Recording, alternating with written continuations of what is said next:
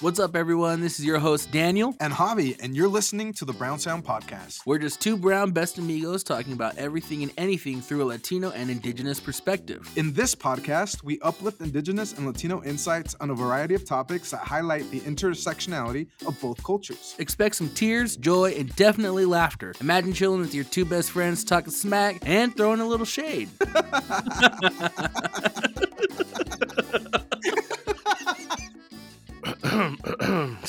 Welcome back. Welcome back, everybody. Brown Sound season four, episode five. I know in the last episode, Javi said episode five, but it's okay. Yeah, I was wondering if anyone caught that.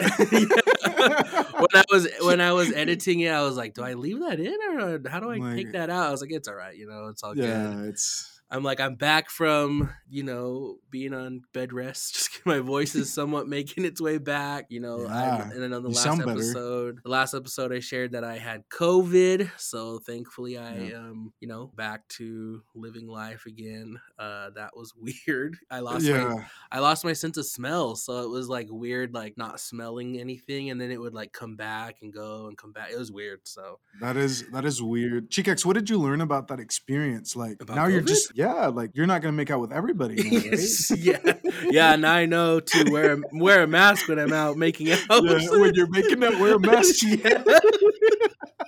uh no what i learned about covid is that it, it just shows up when it wants you know i don't know how after three years of ducking and dodging you know Dodging Uh, and dodging COVID. i somehow got it and it wasn't because i was making out with anybody it was just It just wasn't? random- it just randomly popped up um it did i did happen to get covid after coming back from mish though from pendleton so i'm like am i telling on Oh. myself You and we know what don't you do out there. Yeah. I'm like. no, no, I was I was there being good, but um, but yeah, so I'm back, I'm back, and I'm better, cheek X. Yeah, no, I'm happy that you're better. You guys had me all worried there for a second because I texted you early in the day and I'm like, "Hey, how you doing?" and just didn't answer. And I was like, "Did he? Did he die? Did he? Is he okay? Is he in the ditch somewhere?" Like, I was in my coffin, you know. I got like 12 hours of sleep one day. I woke up, I woke up in the morning and I would see my phone and I would just like doze back off. And then next thing you know, I woke up, it was like eight at night. I'm like, what the hell? Like, yeah, so I woke up and it was like going, the sun was going down, and I was like, nah, I, I don't wish that on anybody. You know, the first day and a Right. half was pretty rough, and and I'm not someone who normally gets sick, but when I do get sick, I get freaking punched in the gut. Just kidding. I was like in the where? yeah, punched in the In- in- nalgas. know, punched in the chichi. Yeah. What? No, uh, chicharrones. no, no, Chica. Uh. I'm really happy that you're better. Uh, you're back to your bubbly self. Oh, what? Oh, oh, okay. Bubbly. yeah, but uh, no, Chica. I I'm happy that you're better. I'm also um, you know really happy about coming back on this episode because we actually have a uh, you know special guest today. It's always Yes, it's always a good time at the Brown do. When we have a good uh, when we have a special guest. In the Brown Sound Studios. in the Brown Sound studio. Yeah, out of uh, Central Florida. We wish. Not Central Florida, Southern Florida. You know, so Central- somewhere. I'm all Central why Florida. Florida? We could be like in Mexico somewhere better. Like why why why there? Oh, No, okay. Chica. You're right. yeah, we don't have to limit ourselves to Florida now. No, Chica, uh, let's let's introduce our guest. Who who do we have today? So, you guys, I'm excited to have. I've been, you know, bugging him to come on the podcast for a while. I know in one of the recent episodes, I, you know, was mentioned a little bit about the the youth conference that we did, and Yeah. so this so this special guest we have is a fellow Nimíipúu tribal member. He is someone who, you know, just I feel like he should be our chairman till you know until we die. You know, he's he's he's definitely a leader and you know a leader in everything that he does in our community He does a lot of cool things with the youth and especially Yeah. with the with the young the teenage boys because you know mentorship is important so we're gonna get into that but anyways let's give a brown sound welcome to Yo, what's good, everyone? Tre. What's going on? What's going on, Tre? We finally got you on the Brown Sound podcast and excited to excited to have you here and share all your uncle wisdom. Oh. Yeah. What has it been like two years? We've been trying to get Tre on the show. It's like, but you've only been live for a year. Yeah. oh, we we you know before even we just Yeah, you were in our minds. First choice. I think you're our very first Black uh, guest like, or- male Nimíipúu.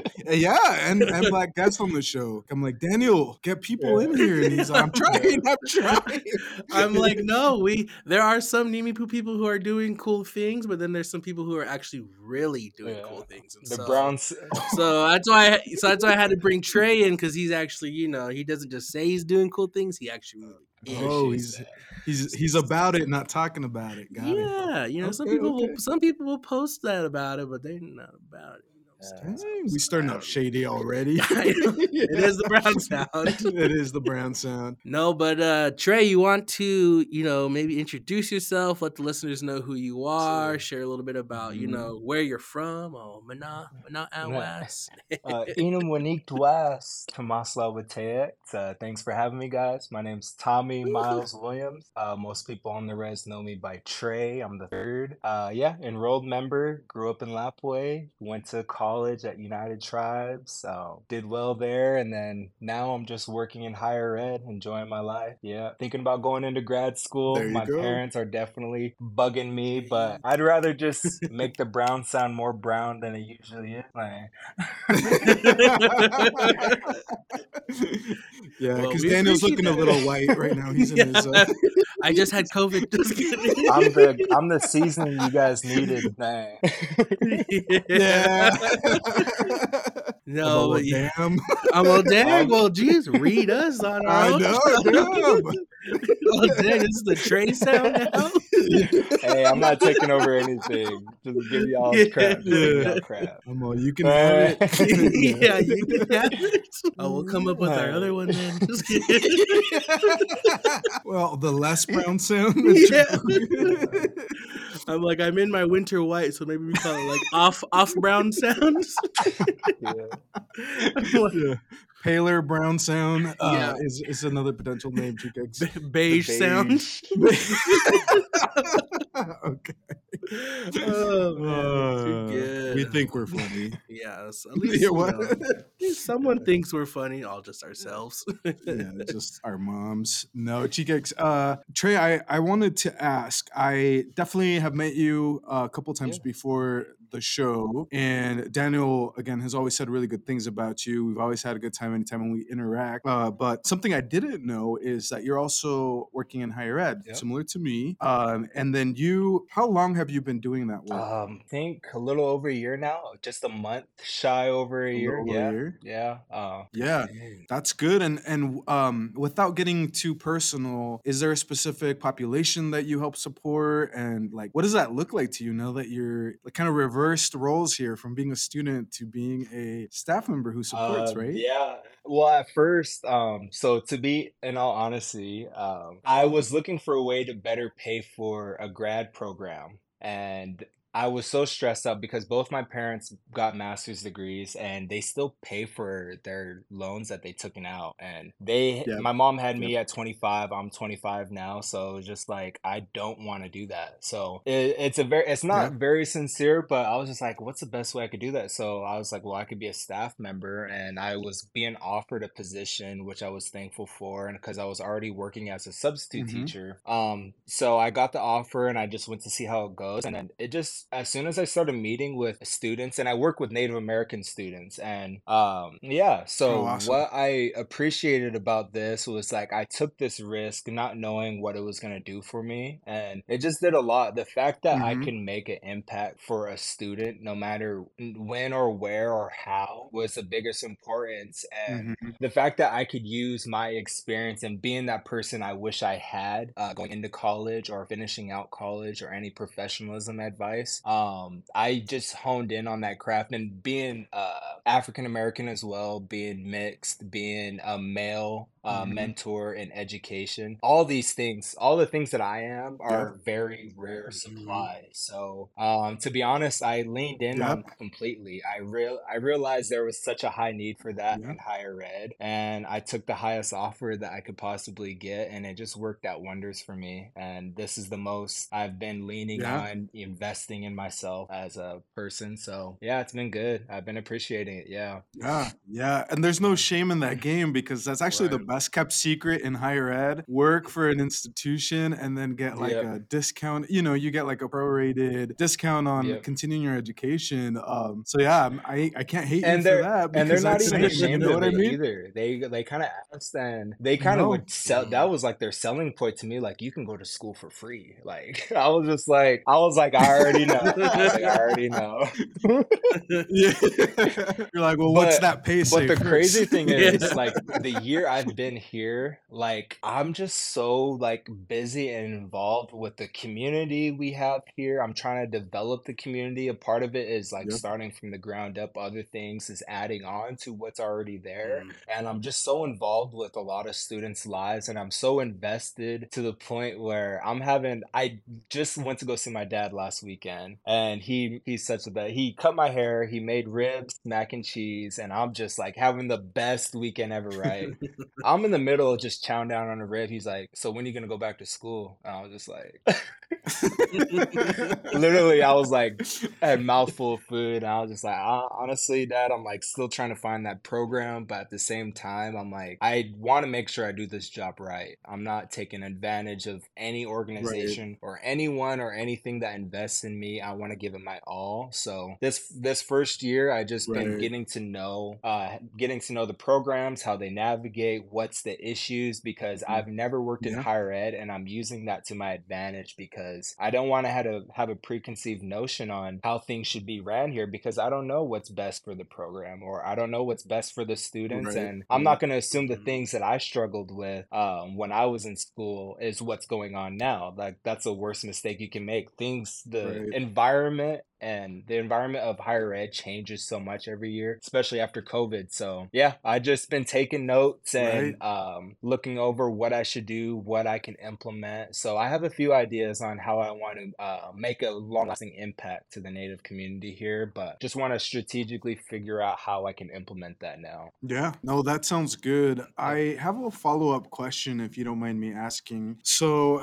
growing up, did you always know that you wanted to pursue higher education? You Mhm. said mom and dad had a master's. Um, and then, like, because Daniel and I always ta- touch on it from a cultural perspective, how did that play into like you having wanting to go to school and pursuing your education? It's not only are you navigating the indigenous like perspective, you just shared you're also uh, black, right? You identify as black, right? And so, so how did that play into your upbringing? Your upbringing into like pursuing Um, higher education? To be honest, I didn't know what I was going to get involved in. And that's the thing is I still don't know what my end goal is. I'm constantly figuring out what I want to Mhm. do and where I want to be at. Um as a kid, you know, Yeah. it's funny. You're like the the things you really enjoy, the things that you like have a big heart for, they never change. They just adapt to what you're currently doing in your Mhm. career. So, you know, when I was working in fisheries, I had that same passion and drive of what I just talked about. Like, I want to learn everything about it. I want to give it my all. And I want to, because I, I was a Mhm. fisheries intern for about four years, five years um, in the summers. So I was just like, I want to learn everything. And that's just kind of where how I was raised was understanding uh, treaty rights, the community, because my mom had a big leadership role. And Mhm. so the politics of it was just always in my life. So it was just like, what, no matter what I do, I was like, I have to give it everything, regardless of what that is. Um, and as far as higher ed goes, I didn't, that wasn't really my, you know, ideal choice. I, I still remember, I need to find my yearbook. I, I wrote down, I can't remember, you know, seniors have to write down what they aspire to be or what their goals are. Mine was like, I want to go into fisheries and I want to uh, work for NPTEC or something. And I want to actually work towards uh, dam removal and um, restoring our natural resources and restoring order for a lot of things. So it was just like, uh, yeah, that's what I'm going to do. And first year of college, I took environmental science course and a biology course, and they both kicked my ass, and I ended up making adjustments, but nothing about me changed. It just the I just took pivots. I really just I, I and that's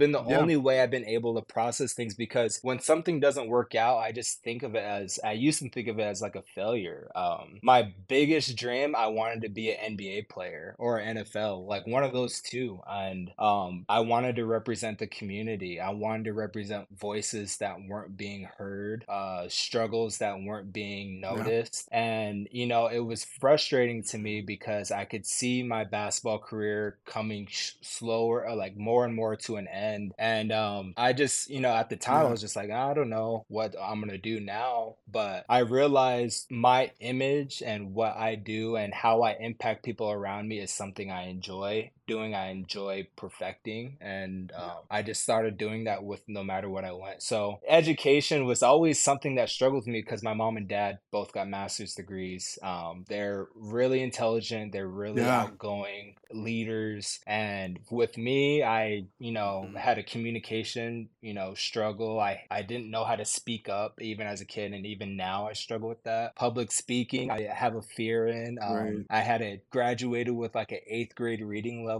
I had all these challenges that came from, you know, education and representing and being like a leader. Um, and somehow I ended up Yeah. facing these challenges in every chapter of my life. And they've been the most rewarding. Those Yeah. like things that I've been afraid of were Mhm. actually the things I needed to chase a lot. So yeah, so that was just kind of how I've been able to navigate my career source. And right now it's uh, public speaking and figuring out grad programs because I'm afraid of both in a way. So uh, I so with this job, I have a Right. such a big leadership role with the Native community. So I have to speak up. I have to advocate, and I it's so Yeah. rewarding because so many people don't know the struggles our communities go through. So everything I share is like a you know breath of fresh air for them. So it's just like we know we need to hear more of this. So you know it's just so rewarding Mhm. to do that. So I finally found something that's highly invested in me. So yeah. I think it's crazy you say that you're scared of public speaking because you do a really good job when you do Yeah. speak, you know, to the public. And I've mentioned this in the last one of the last episodes about how um, you know, I got to sit on this like uh breakout session with this youth conference that our tribe put on, you know, and and I shared how you were the keynote, you and uh Nikolai, how you guys both, Yep. you know, spoke about your experience and stuff and how it was just how awesome it was to see, you know, fellow Nimíipúu like men share, you know, and be vulnerable because that wasn't always um normal for us, you know. So I, I thought that was pretty cool. And I think it's important to just, you know, even mention just like well, one, for some context, Tre's mom was our first, you know, female NPTEC chairman at our tribal council. So she's always been a huge leader in, in our community.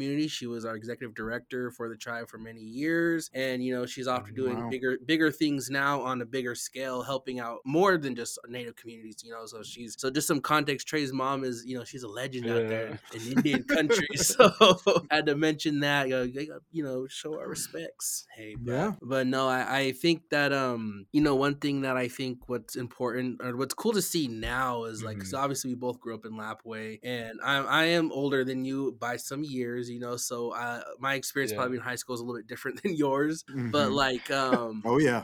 Yo, what? well, I'm older. uh, You're way, way much Okay, older, we, but we're not bringing me into it. You, you know, that was you.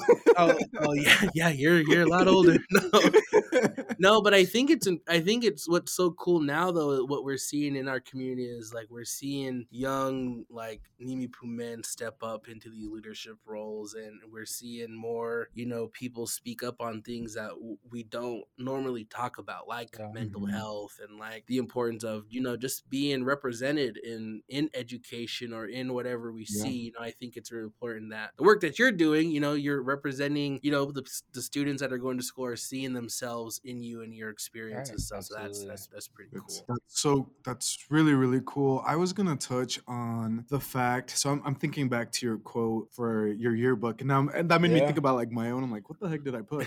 but the thing to me was like at that age, you weren't sure what your what direction Yeah. you wanted to move yet, or you hadn't made a plan, but you still knew that you wanted to continue to uplift and support your community. Looking at like the resource um, renewal or you know the the conservation efforts for like even the salmon, right, with the dam. But I'm like, dang, what did I put? I think I put a My Chemical Romance Yeah. quote. Like I'm not okay but but the reason like that was just like an easy answer and a part of me was just kind of pleasing my family and my community uh, and i had such a fear my senior year of letting people down i just felt like there was so much high expectations obviously Yeah. um, i was felt like i was under a scope at times so hearing having people hear me say Right. like yeah i want to go into fisheries and stuff like that like it, like giving people hope was a good thing but i knew i knew to my core i was like that's probably not what i'm gonna do and what i've realized yeah and what i've realized That's- is that's like good. if you knew like what you were going into like how much would you give your all to make sure that you would do it like Mhm. and what I mean by that is like Yeah. if if I knew like okay, I'm gonna be a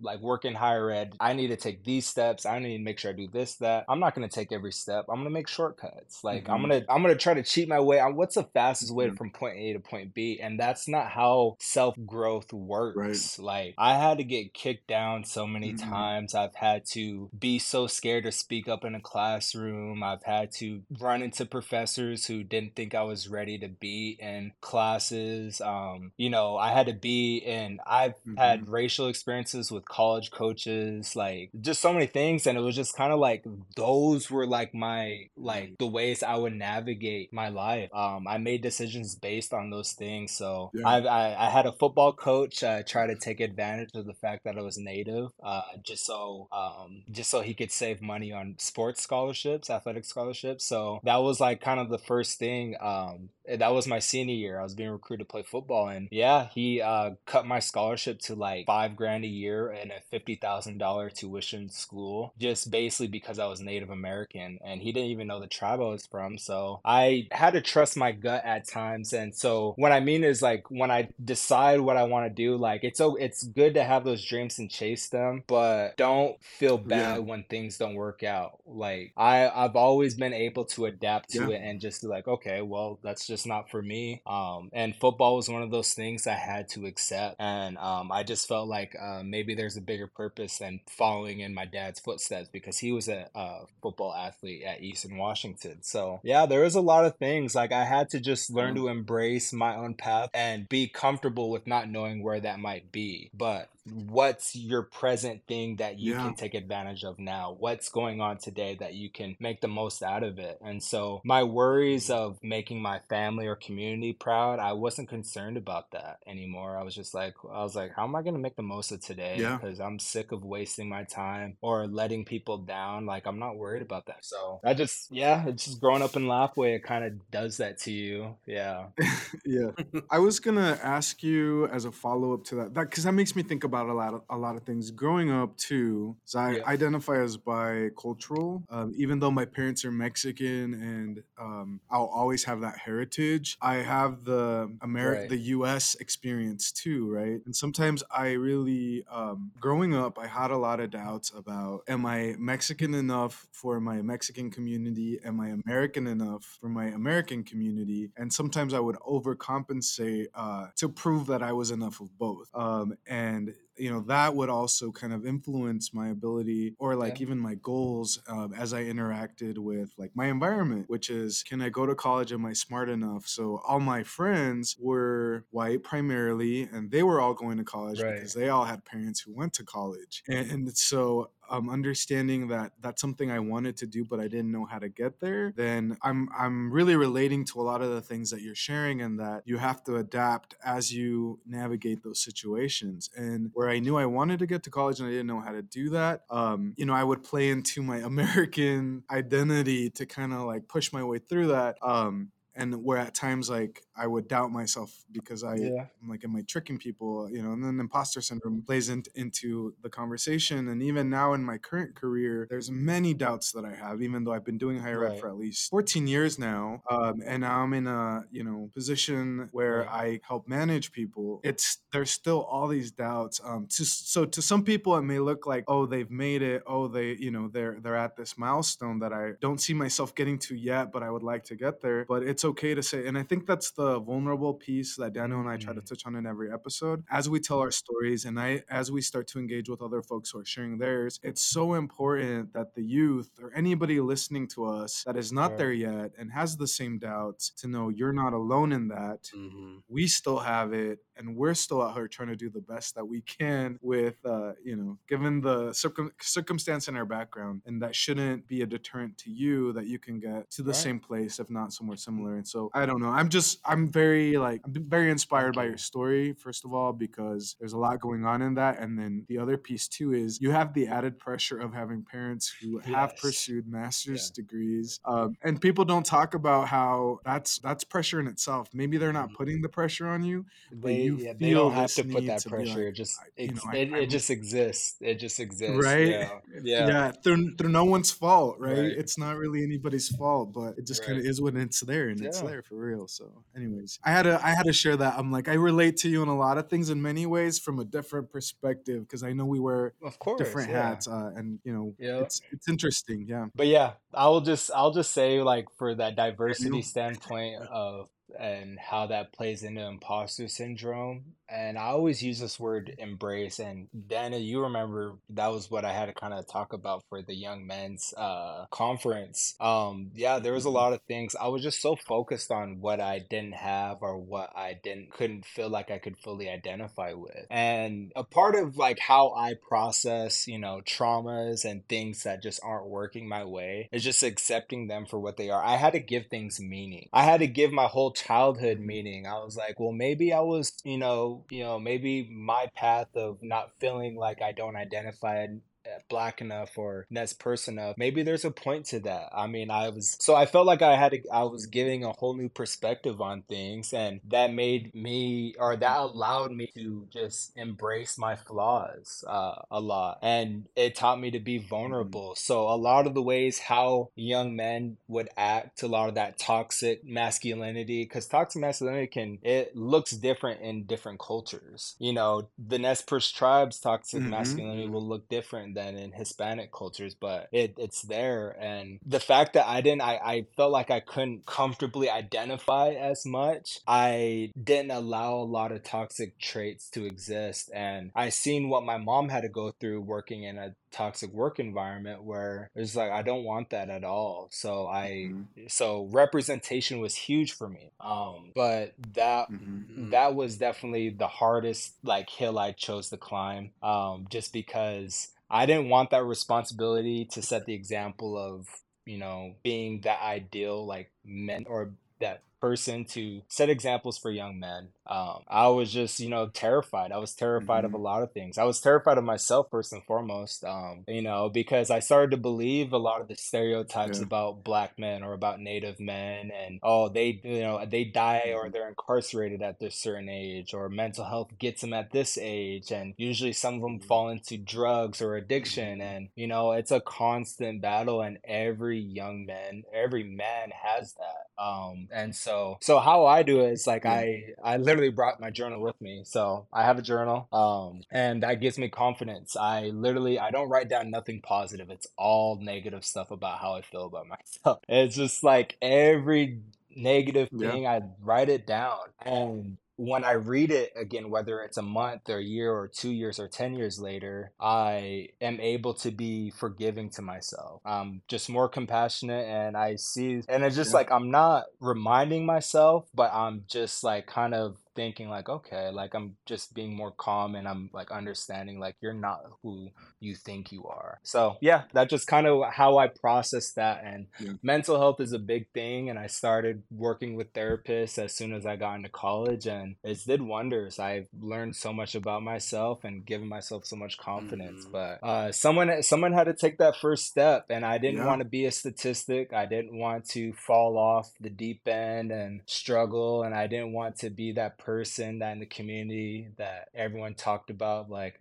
Gosh, do you remember when Tommy was in high school? He was so much better then. He was so much this. I was afraid of that. Like I heard that with so many people Mhm. that were like had Yeah. bright bright lives and bright futures and now they're just like, "Oh, remember when?" I'm like, I want to do that's happened to a lot of my family. So, yeah, it's it's it's insane. Yeah, and I think um, you know, I did have a, question too about so I know this, you know, this question always kind of gets asked a lot in a lot of the things that I ever like speak on or whatever, you know, cuz you know, the the community we come from it's so tight knit, you know, Lapwai is like, you know, the best part of the res. No, I'm kidding. But like you know, like um you know, being from Lapwai is it's it's, it's a like a special feeling, you know. And I, I always, you know, whenever people ask me like what inspires me to do what I do, that's what I wanted to ask you. Like, what inspires you, or how does our community inspire you to do the Mhm. work that you're doing? Because you know, some and I, and I say this all the time too. Is sometimes having the pressure to always have to represent your community or your tribe or whatever, it's a lot. Like it does Yeah. have this lot of it's a heavy pressure. It's good and bad at the same time. But I'm always like, sometimes I'm like, I wish I was white. Nah, just kidding. Yeah.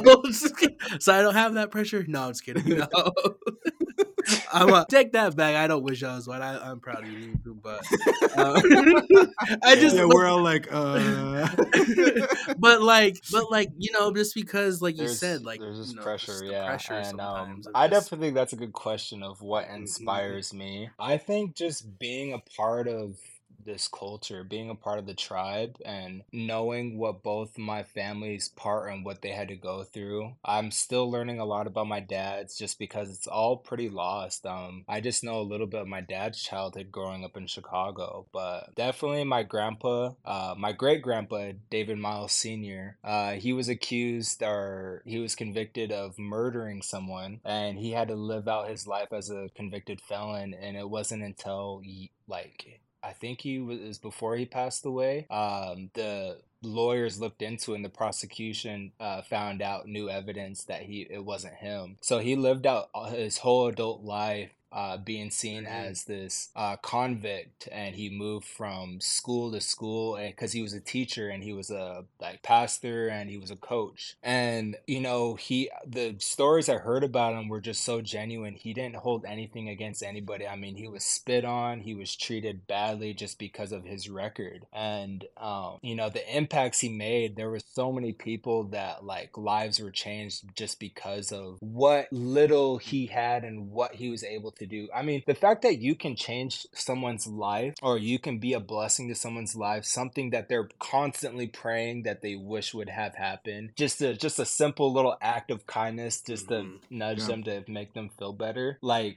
that is kind of what inspired me. Um I I never wanted to be like a like just an expert on, you know, fisheries or being biracial or anything. I just wanted to, you Mhm. know, make, you know, change people's lives, make them feel like it's just it doesn't have always have to be bad. Um, so learning that from my grandpa, my great grandpa, and um, seeing my mom kind of practice that um, while raising us was always a big thing. Um, you know, sometimes conflict gets the best of you. Um, trying to be the bigger person and it, it can be hard it's a day-to-day challenge so Mm. so definitely i Mhm. um, that's uh, somehow this job found me where it was just like I get to get paid to impact students' lives, and you don't know, like you literally don't Yeah. know what's gonna happen in the future. You might impact a student's life where they may may be a governor one day, or they may make an impact, or they may have uh, some lasting leadership impact or Mhm. quality for thousands thousands of people that they meet. Like it's literally a ripple effect. And I try to take advantage of that. And the younger you Mhm. are, the more impact you have. Like there's there's something about that I realized and it was it had to do with sports. Like I see young men and young women like take advantage of their image and a lot of the times like when you go shake an elder's hand or where you go to help someone out without being asked or anything, like there's a reason why our people do that. Like it's not just because we're we're nice people, but because Mhm. it's literally contagious. It's so contagious when you do that. So when my mom coached, she literally forced us like you guys watch your language, hold doors open for people, shake people's hands, look them in the eye. My mom like started that culture. Um, and even though it was like obviously we lost state,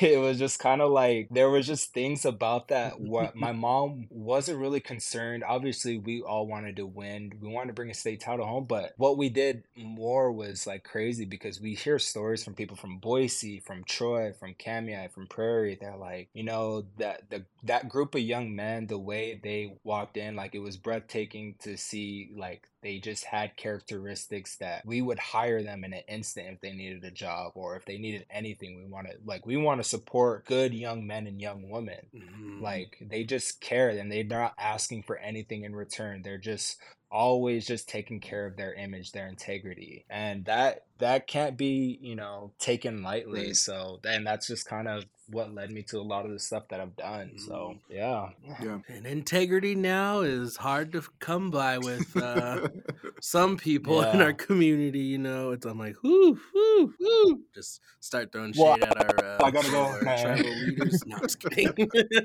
yeah. Oh, hold up now. No, I'm just yeah, kidding. man, it's crazy All right, Tre. Well, thanks so much for sharing your insight. I think it's so valuable, especially for the youth, to hear that uh, you know men, especially similar to them or from you know representatives of their communities, have a, still a lot of doubts, but are are still yet persisting, right, and pushing forward um, in advancing and uplifting their communities. I I wanted to touch on something uh, briefly if you wouldn't mind uh, jumping into it with me. And that's uh, recently you supported or were a Right. guest speaker at a youth conference, right? And a lot of because I've I've read some of your bios. Yeah. Disclaimer: I followed a little of your information, so I, I know a little bit on, on some of the things that you've been involved with and what your focus is. But you know, you're you're really big on inclusivity. You're really big at you know touching on the nuances and the intricacies of being a bicultural person. Um, but then also, you know, how do we support the youth uh, who have Mm. Similar doubts, who have similar experiences, and what kind of message can we promote to share to them, um, you know, in engaging in those thoughts and also just like navigating those experiences. What is the message that you have provided to the youth, um, and then how are you supporting those efforts in in uh, navigating those Um, conversation, conversations? I so I when I got asked to speak, I really have made it. I don't know. It was kind of like a thing, and I know like I've been talking a lot about myself, uh, obviously because of the questions. But um, but for the but for the conference, I wanted a different approach. I wanted to give the students something, especially the young men, uh, that can stick with them. That wasn't just about me, because I feel like youth, uh, they they kind of get tone deaf. Like, oh, here comes another inspirational speaker that's gonna talk about their life and what they had to go through and how hard it was. And so I had a different thing. Um, I made Yeah. steps. Uh, I really wrote down all I gathered all my notebooks when I wrote when I was in high school and college. And so the first step number one was uh, be grateful for your journey. Um, be grateful for what you have, no matter how small or how insignificant you might think it is. It's there. So whether it's a parent, if you have one parent or two, or if you have a grandparent that takes care of you, and then another part of that is be great, be grateful of what your gift is. You know, some people have a gift. Daniel, yours, you make people laugh. You know, I me, I I think about how other people are feeling. I'm always putting others first. Um, that's really something that I was like that. T- I was Mhm. like that good teammate. I feel like I never wanted to be that lead. I just wanted to see others um, succeed. So it's just like, how can I, you know, and take care of that? Because that is something that if I don't take it to the best of my ability or I don't use that to the best of my ability, it's gonna go to waste. And I don't and I'm like seeing all these uh, funerals and stuff. I'm like, man, they probably had so much more to offer, but we won't know. Like, so that was a that was a word to me. The second step was uh, positive attitude, and this came from my mom. You know, we were in there were just a lot of situations in my childhood where you know all I could do was you know, have a sad face or cry about it or mope about it. But after that, things just got worse and worse and worse. So immediately when my mom would Mhm. see me like that, she'd be like, you know, fix your face or, you know, fix your attitude. I know you have one. And so it was just kind of like pretending not like ignoring my emotions but you know make the most out of it um because there was a time uh Yeah. a college coach went to watch one of our games and me and my mom kind of got into it um you know just coach uh son uh getting into it and you know my mom just got mad at me for rebounding or something but i ended up got so mad i flipped a chair and i was pissed and it was in front of a coach and you know i don't know if this confirmed whether he wanted to recruit me or not but i know it didn't help at all and so that was another thing like i i ruined my opportunities by not having a positive attitude. No matter anyone can watch anyone watching you or around you can you know make or break your day by those opportunities. They might not want to say hi to you if you have a shitty attitude so. The the third one um Yeah. was probably the most important that I wanted the the young man to take was getting getting out of your own way. And what I mean by that is is that you don't know like you don't know the secret to everything. You might think you do, but don't make decisions just because you think you know what's best for you. Be optimistic. Um, I remember seeing all these college recruiters coming in, uh, these international programs uh, where you could go study overseas and stuff, and it was just like like I just remember hearing a lot of my friends and even me personally, I'd be like, oh, that ain't for me. Like I don't even know why they're talking. Like I'm just not even gonna listen. Like you you know how much you can get in your own way by already making these pre notions or these decisions where you don't even know where they might take you. Um, and it, you get in your own way, and Yeah. there is no one that keep, will keep you away from your goals, your destiny, what you want out of life than yourself. I'll, I'll just say that. That that's just what my mom and dad Yeah. always taught me. Like Mhm. it doesn't matter if your coach kept you on the bench. It didn't matter if your employer didn't give you that mm-hmm. opportunity you wanted. Those are like a half a percent of insignificance, but the rest is all you. And and that's just what I've always learned. It's Yeah. at the end of the day, it's always me. So I've always especially my senior year when i felt like i had nothing to show for and i was just so nervous about going out into the world where you know i had a coach from north dakota that wanted me to play and he was highly invested in me and he was like you know i i can see you as my team captain this year and i really want you to go here. So it was just like you know i don't know anything about this school. I don't know where it's gonna go but hey i'm not gonna get in my own way and i'm gonna just you know have faith and not like i'm not trying to preach god or anything but have faith in yourself and i that's really just me getting my out of my own way uh the last one is just be present um Yeah. this and this is like a more mental health one um just embrace every single thing about your day as humanly possible um like everyone keeps saying yeah high school goes by in a blink of an eye and you know there's a lot of times i wish i could go back and you know rekindle those memories with my friends and stuff but i'm i only got with i only got what i remember and a lot of stuff i forgot so uh being present it just like making the most out of your day. And even if it's a very shitty day hey make the most out of it. And even if it's bad and that's why i use journaling. Yeah. uh journaling is my way to just make the most out of it. Um and there was a little side tips for all these four steps. One of them was take healthy risks. Um and that's a part of getting out of your own way. Um you might be scared to do something you might someone might see you as uh Mhm. speaking at an event or something um and you're so nervous about what if but you don't realize that what that risk can do but it's a healthy risk it's only only positive things happen of Yeah. taking these healthy risks and young men in Lapwai i feel like need to start doing that more uh, getting out of their comfort zone as much as possible um, Mhm. and it, it's you.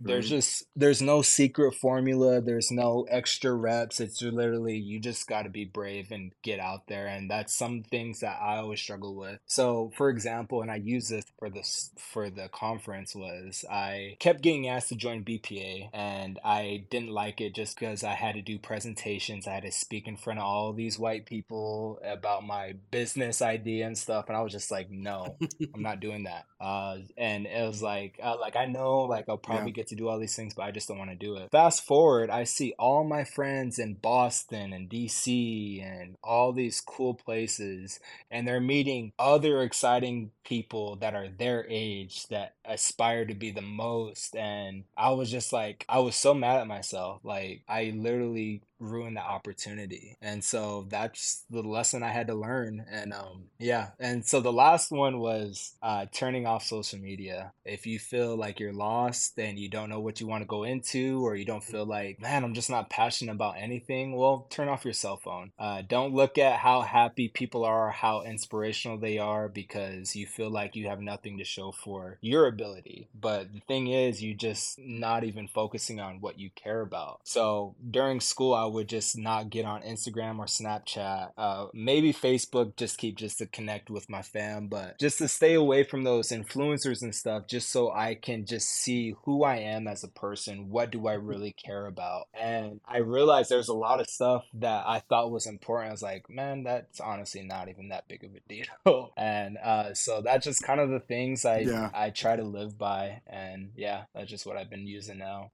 And, like turn off turn off Tinder. I was gonna say, I think it just took us to church, Daniel. Like all the things Yeah. that you were saying, I was thinking about all the times I, I was uh, in my own way and the opportunities I Yeah. missed. But all that I can relate to. and Yeah. yeah. I, I really hope our listeners can can really do some reflection with what you just shared because I think it's all been very, very Mhm. valuable. Absolutely. So thank you again so much for Appreciate sharing. that. Yes, and and I think that's a, a good way to wrap up this episode and jump into our what do you call it brown noises seg- Our segment. brown noises or- are caw. Yeah. What are brown noises? your with your brown tongue, uh, your your native tongue stuff. Um, so our language lesson, how we end every episode, we always do something. So I'll share something in Imibutimpt, and then mm-hmm. Javi will share something in Spanish. So for us, since today, you know, you were talking about, you know, your story and sharing your story, I thought it'd be good to s- teach our listeners how to say "tell your story" in Imibutimpt, the Nez Perce language. So how to say that would be "titwat tim amim." So Javi, say it. Kidding. Titwatim imim. yeah. Is that is that Tit- Titwat Okay, tim have- Yeah, I was like, yeah. Titwatim imim, right? Mm-hmm. All right, let's hear Tre do it. That's the worst when a Nimíipúu teacher just has no response for you. They're just like, you know, that was the Yeah, worst thing. just- Funny story. My my name giving uh, ceremony. I remember I was like, I didn't know how to pronounce it at all, and no one told me what my name was. Like, oh, you'll hear during the ceremony, and then they kept saying it, and I was just like, Hannah Cahen, can you like? Bro- I was like, all these elders are just looking at me with shame in their eyes, like this fucking guy. So, and really quick for our listeners, what is a naming ceremony? Since you brought it up, Uh, naming ceremony, I don't know. I'm not no expert for ceremonies, but it's really essential to um, how we stay in touch with our ancestors and giving ourselves, giving especially Nimíipúu people, well, all tribal people, um, it gives them identity. Um, and it's just how we're able to communicate and connect with the people we've lost in our past. So when we're in ceremonies, when we're in sweat, especially, you introduce yourself because Hanuat, the creator, and a lot of your ancestors that passed, they recognize you by your Indian name. So that Mhm. ceremony is kind of like it's kind of like your Mhm. your day you're born almost. So it's that that's how important it really is. So Mhm. okay, Yeah, and Big like a lot of times too. So like when when and I know Nimíipúu culture when we have our Nimíipúu tip Wanikt, you know, our Nez Perce name is um, a way of not Yeah. being lost when we when we do transition over to the spirit world. So when we, you know, that day we do meet our ancestors, they will call us by our Nez Perce name, and so then we, you know, so Yeah. most Nez Perce people do have a Nez Perce name. Um, but yeah, 'cause it's, it's like it's a spiritual thing, but Yeah. yeah, so and we'll it's give a, you like we'll a give you cultural one traditional thing. Yeah. Yeah, I'm like, I I remember yours. Is it um is it Atsi. Ox Oxy? Oxy. Okay, yeah, hmm yeah. All right. So it the the brown noises uh term then was titwatim imim. Is that right? hmm Okay. Uh, imim. Okay. Did, did, did Tre do it? I'm like, who did it better? I'm trying to hide it. I'm Come on, Audrey. Uh, to, to watch it. Yeah, to right. Quinawa, he tamanawit. To watch okay, okay. I was, you know, I just had to I think I ask. Uh, yeah, there you go. Okay, Daniel, who did it better? Don't do it, Daniel. oh, it's not You a know everything's a competition. Well, the listeners will tell us. Yeah, you know. that. I mean, he's in sports. He knows, and I'm just competitive by nature too. So, you know, the- I'm just kidding. So, uh, in Spanish, and I'm so excited. It's a complex sentence. Uh, no, just one word, because Daniel always gets it right in Spanish. Um, we would say to ask someone to tell your story. You would say, um, "Comparte tu historia." Comparte. Comparte tu historia. Comparte tu historia. Is- There you go. Comparte tu historia. chicas.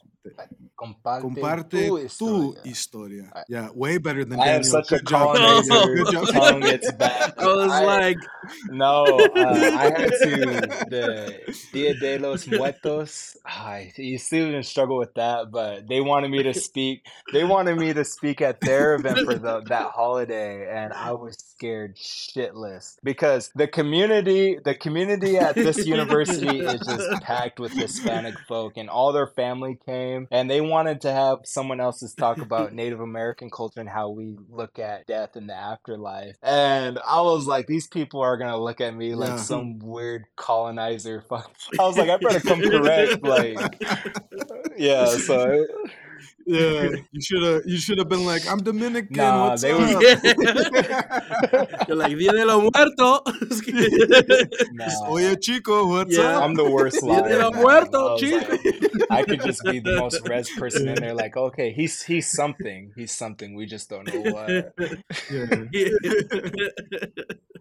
They're like, "Yeah, I watched. Uh, I watched Coco. I know what's up." That was the worst thing because I barely, I didn't know anything about that holiday, and I was like, "You better not be fucking referring to Coco." Like, I was like, "You're just gonna offend because they're gonna be like, hey, I don't watch Brother Bear and refer to your movie or your culture." yeah.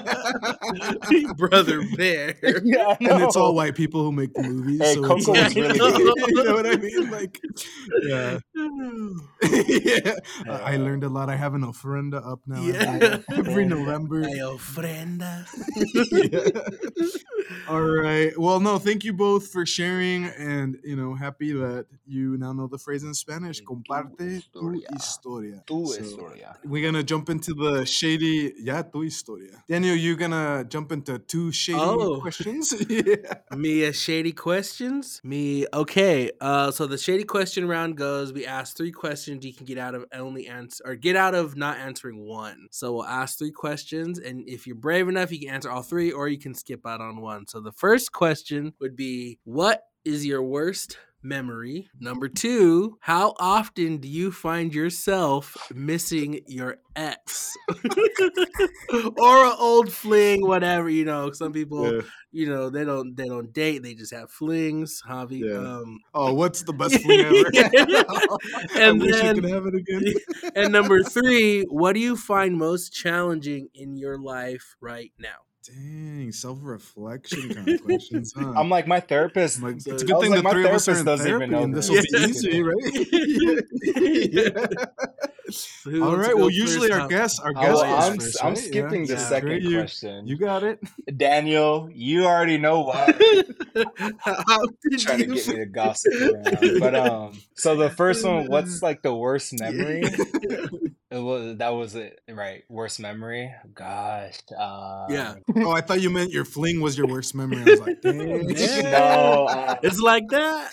yeah. Poor girl. Probably uh, when I found out my cousin passed, uh, fentanyl. Um, that was probably the worst. And it was weird. It was Mm, oh, like I was Yeah. it was during the summertime. I was down in Boise for the Bam Jam 3 on 3 tournament. And it was weird because all my friends, all my day ones, my brother, and all the boys from Lapwai were all together, right? And like my cousin AJ was like the only one that wasn't with us. And it was like that morning, uh, that Saturday morning, was like we found out he passed away. So yeah, that was definitely like the shittiest day. And we had to drive back. So driving back that day, and I was like, I was hungover too. So I was just like, Right, driving through, you know, the canyons through Whitebird and stuff. I was like, this sucks. But yeah, what was the last question? Uh, what do you find most challenging in your life right Mm. now, or who? Mm. kidding.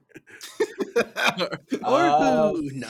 Gosh, I have, there's a lot of things. I will say with just accepting failure at times. Um, being, not being a perfectionist, I will say. Um, definitely when you start a new job or something, I just want to make everything happen right. And there's been times where I've been, you know, terrified of being a leader and stuff like that. But just like, how do I just accept where I'm at and be okay with it? And that's probably the biggest thing. Um, other thing is Mhm. going back into school was probably I was like it's just like a like a tall mountain that I gotta climb and just like I'm gonna wait till later to do that. So that's that's kind of like the two things. But Yeah. yeah, that's probably what I'm struggling with. Dang. Go ahead, Mhm. Javi. Yeah, I Hey, guess I'll go next. Yeah, let's go. Worst Elder. memory, worst memory. So I'm gonna say, yeah, like finding like traumatic memories. Yes, I'm there with you, uh, Mhm. Tommy. When my grandpa passed away, I think that was like a thing too. I remember everything about the situations. I remember my mom got the Mhm. call, and then you know she cried, and we're like, "What's going?" You know, it's kind of like the shock of it all. Um, and then having to make all the plans to travel and figure out like how we're getting to Mexico, how we can get a flight there as soon as possible, and then also like things are expensive. So then planning out like who can go, like how can we make this work for the people that need to stay behind? How do we know that they're taken care? Yeah. You know, there's like there's just so many things. But um, the other thing, if I, if we're not thinking about like tragic things like that, I keep thinking about, and you guys think about it too. Have you ever like late at night, just like been, you know, before you go to bed, you start thinking about like situations where you like stepped into it, like like an awkward situation, and then you're like, oh my god, why did I say that, or why did. I do that, or I wish I would have done it different. Um, you know, like just shameful little moments like Mhm. that. Like I'm not gonna share a specific one, but sometimes I've I've sat there at night and then I like just No, shamefully go to bed. it's I like a like that's you so what I Raven mean? when she has those like quick memories, but they're like in my past. I'm like, man, I fucked up, or like, why would, or like, yeah, did I really just Did say I really that, just say or that? just something Yeah, stupid? dude, I yeah, no, and I Ah, I hate myself. eh. I get to the point where I like kind of like I don't know if you catch me, but sometimes if I'm spacing off, that's when it happens, and I kind of like like flex like I'm pissed off. Like it's like so it's so cringy where my body just like oh like I don't want to think about that. Like I cringe like so yeah. hard. Like and it's usually when I'm driving, and it just my brain's like, hey, you like remember when you pissed your pants, bro? I'm just like yo, Remember? like Yeah. like it'll be stuff like that. I'm like, I'm not even trying to think about that. Like, yeah, and uh, and a lot of the times it's definitely when I was like, um, like having a couple drinks, and you know, like I said something, and I'm like, did I say? And you know, that's always that's always yeah, that's always a thing. Daniel always Mhm. reminds me of times when I was mean. Daniel's when I the- said hey, that best friend you could have. Daniel, yeah, just Daniel. remind you about Be good moments. quiet. you know? Be quiet, Daniel. I thought you... All right, moving on. Uh, so then, how, do you often find yourself missing your ex? You know, let's skip that one for a Someone's second. got to Do answer you- that I'm question. I already chose I'm- not to.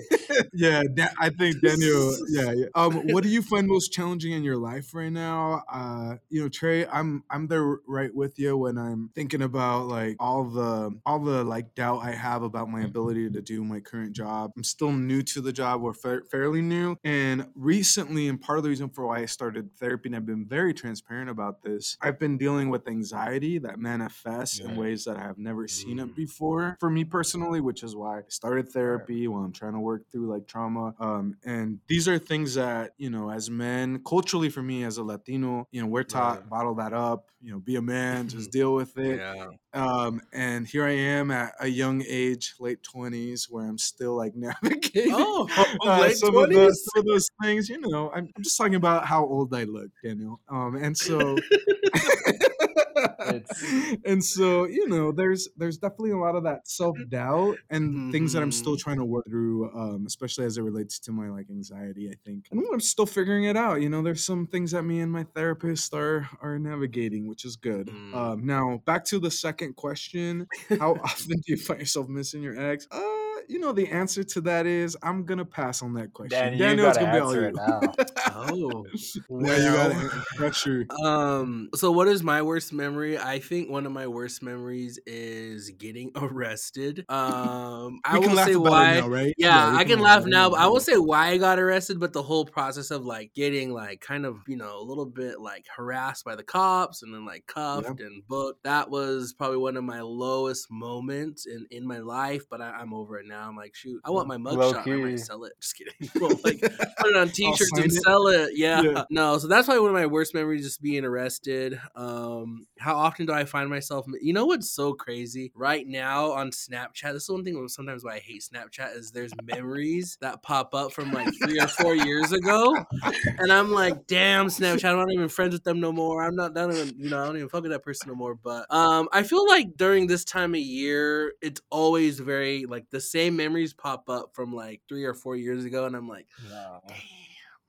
But um, so lately, I guess I've been having those thoughts a little bit. I'm like, damn, like should just send like a hey, how are you? It's been a while, but then I'm like, nah, I'm I've Yeah, worked past that. Yeah, I know, so I- I'm good. But um, and Tho- what do I those late find? nights? What you up to? hey, you up? How's your Yeah. How's your mom doing? hey, how's your abuela doing? Hey, uh, I miss your mom's Yeah, does your- cooking. does How's your Yeah. grandma uh, Yeah. wood pellet Oh, I miss your mom's food. Yeah, your grandma need kindling. Yeah.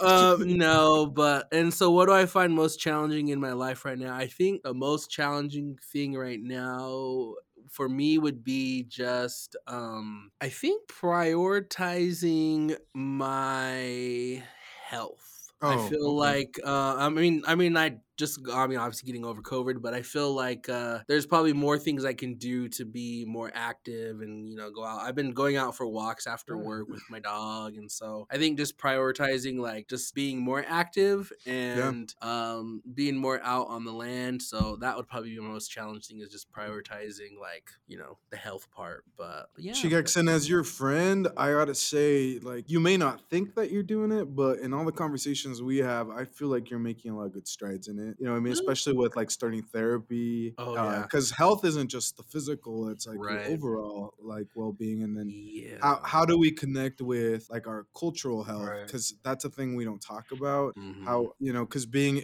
being in your community, engaging in your cultural traditions, also Mhm. like feeds and you know your body in a way that the other things you know don't, and and it, it helps you. It helps you so much. So I I want to say I I've noticed as your friend that you're doing a lot Well- in that. So Well, thank you. Yeah, Gonna make me cry. No, I'm just yeah. But um, yeah. So I guess that wraps up today's episode. Again, Tre Mhm. Katsiao for being here. You're always welcome back on the brown sound, the beige Yeah. sound, whatever you want to call it. Um, kind of The Always kind of welcome- brown sound. yeah, you're always welcome back. You know, definitely appreciate all the wisdom you shared today. I think is really cool to Yeah. just you know be vulnerable Appreciate and that. you know share share a little bit about our journey and stuff like that so Yeah. Fun fact, uh, Tre, I wanted to share my first time learning uh, Oh. Katsiyaoyao was when I was helping with hoist. My students taught me that. And at the end of the year banquet, your boy goes up there to give a speech on like, thank you for a great summer. I'm gonna miss everybody. And a lot of parents came Yeah. up, you know, because we had a lot of students from Lapwai. And I go, uh, you know, I, and I wrap it up with a good Katsiyaoyao, you know, or something like that. And everybody laughed at me. You know what's another funny story about Javi's? He played Oh, Chief no. Joseph in fourth grade. no, He played Chief. Joseph in his Idaho history class because he was the only brown kid in this class. Okay, before I get canceled by my No. Nimíipúu listeners, You were a victim. I was in fourth grade. My white teacher, yeah, my white teacher made me. She even brought me moccasins. no, that's She- that's terrible. and then and, and then fifth grade year old me went up there. Fourth grade year old me, or however old, however old you are in fourth grade, I went up and did like a how you know one of those like stereotypical. I will fight no, more that's- forever. No, that's literally insane. I remember Yeah.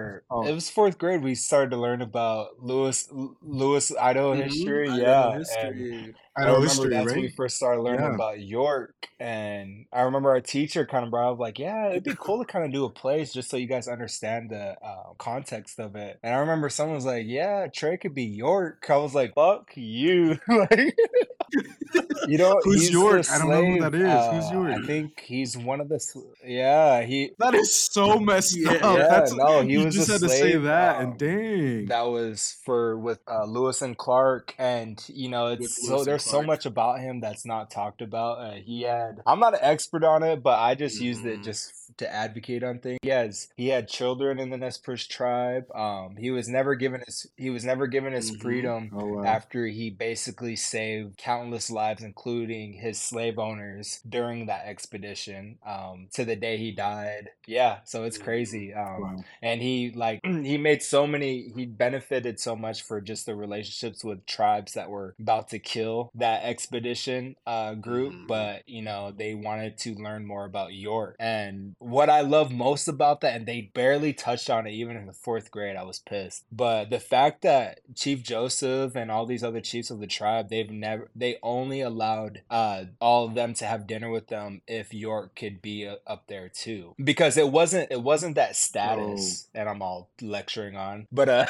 it wasn't it wasn't that status of like power. It was like who's the most valuable in your group? Like and it was just like they could give a shit about that status Right. like oh these are slave owners like we don't care. They're like okay well york literally he knows how Yeah. to hunt he knows how to fish he knows how to speak the language probably better. I mean he's doing all these things to save your life they're like he's Mhm. technically your chief. Like him and Zach, him and Zachary are like your two Yeah. most valuable players on the team. Like they're they're sitting here and that was the thing that they had in their journals like we weren't allowed to have dinner with them unless we had york with us. And i was just like i was like does no one really want to touch on that now? Like Yeah, well and how, how valuable, valuable the he Nez was, Perce tribe looked at right? him because there was a lot of tribe members that threw shade at like black Mhm. people i was like well your ancestors wouldn't be too happy about that like yeah so no that Right, was i'm glad we didn't have a play i'm sorry you had to be chief joseph but i bet you killed it man i bet you killed it yeah.